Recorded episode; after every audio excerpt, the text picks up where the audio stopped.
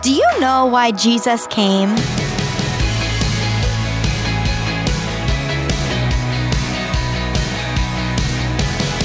Hi there, I'm Natty Anderson, and you're listening to Unlocked, your daily key to unlocking God's Word in your life. Have you ever been brokenhearted? Are you brokenhearted right now? I think we can all remember times when we sat and cried in our car, in our rooms, in the shower, overwhelmed. I know I can list a few times that still hurt my heart when I think about them. And that's what today's Devo is all about. It's called Broken Hearted by Bethany Acker. The Lord is close to the brokenhearted. Psalm 34 18. He knows about every one of your heartbreaks, both big and small. God knows when you've been having a tough day or year. It's not always easy to see God during those times, but He sees you. He sees you during a breakup and He wants to help you through it. He sees you when you lose a loved one and He is ready to comfort you. God is close when things go wrong. When humanity's sin brought brokenness to creation, God was heartbroken. Yet, He was determined to restore what had been lost and unite us to Himself again. That's why Jesus came. He is God with us, as we read in Matthew 123. And he was born into this messy world where so many things are wrong because he loves us. He died and rose again to defeat sin and death. When he returns, he will finally heal every brokenness. And right now, he sits beside us in our sorrows, weeping with us, comforting us, and strengthening us.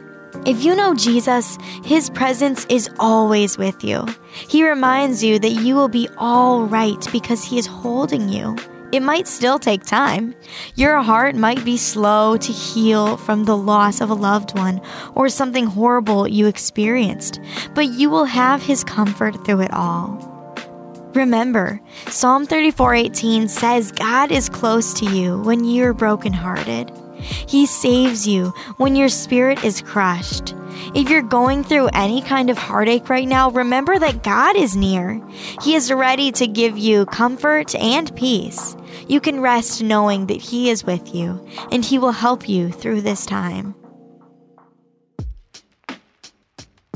So let's talk about this a little bit more together. What kinds of heartbreaking things have you experienced lately? How might God be inviting you to receive His comfort? As you and I can read in Psalm 34:18, the Lord is close to the brokenhearted and saves those who are crushed in spirit. Now I'd encourage you to read in your Bibles Genesis 16:33, Psalm 34:17 through 22, and 2 Corinthians 1, 3 through 4 to keep God's word alive in your life.